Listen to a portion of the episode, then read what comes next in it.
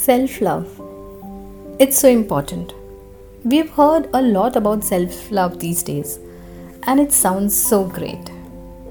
So, how do you love yourself? Is it by taking care only of your physical health, like grooming yourself, exercise, or getting proper rest? Or is it putting yourself on a pedestal and thinking there is no one like you? Is self love being selfish? The answer is no. Taking care of yourself physically is a part, but it is not the only thing that defines self love. It involves taking care of yourself emotionally, mentally, and spiritually too. It is not about thinking that only you are most important, but rather that you are important too. Self love is when you take care of yourself like you would take care of a very dear one like how we take care of our friends and family. But most of us are so hardwired to put ourselves behind, to put our needs behind, that we are okay taking care of everybody else, but when it comes to us, we don't feel the need to give ourselves attention. And if we do, we feel we are selfish.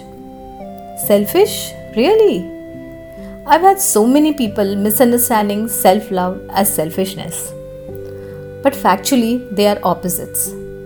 In fact, lack of self love is what makes a person selfish. Selfishness is when it's all about you, your needs, your wants, your way, with no regards to others' feelings. Selfish people are only interested in themselves. They want everything for themselves and have no interest in others being happy. Self love is not that. In fact, it's just the opposite. It's definitely about you taking care of yourself but also accepting and respecting others, other people's needs and emotions and their space as well. You can't pour from an empty cup, can you? To be able to give love and respect to others, you need to have the same for yourself. That's how balance is created.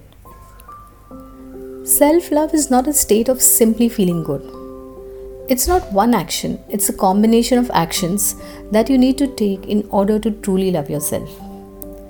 Some of these actions are practicing assertiveness, being responsible for yourself, drawing boundaries in relationship and work, considering yourself as important as others, forgiving yourself for mistakes, not requiring validation from others, and being compassionate to yourself. So, next time you look in the mirror, Ask yourself Do I really love myself? The answer may be a resounding yes, a tentative maybe, or a no. If it's a maybe or a no, then what do we do? In this self love series, I'll bring to you episodes that will help you understand the action steps that need to be taken and how to cultivate them. So stay tuned for more. Until next time. Take care.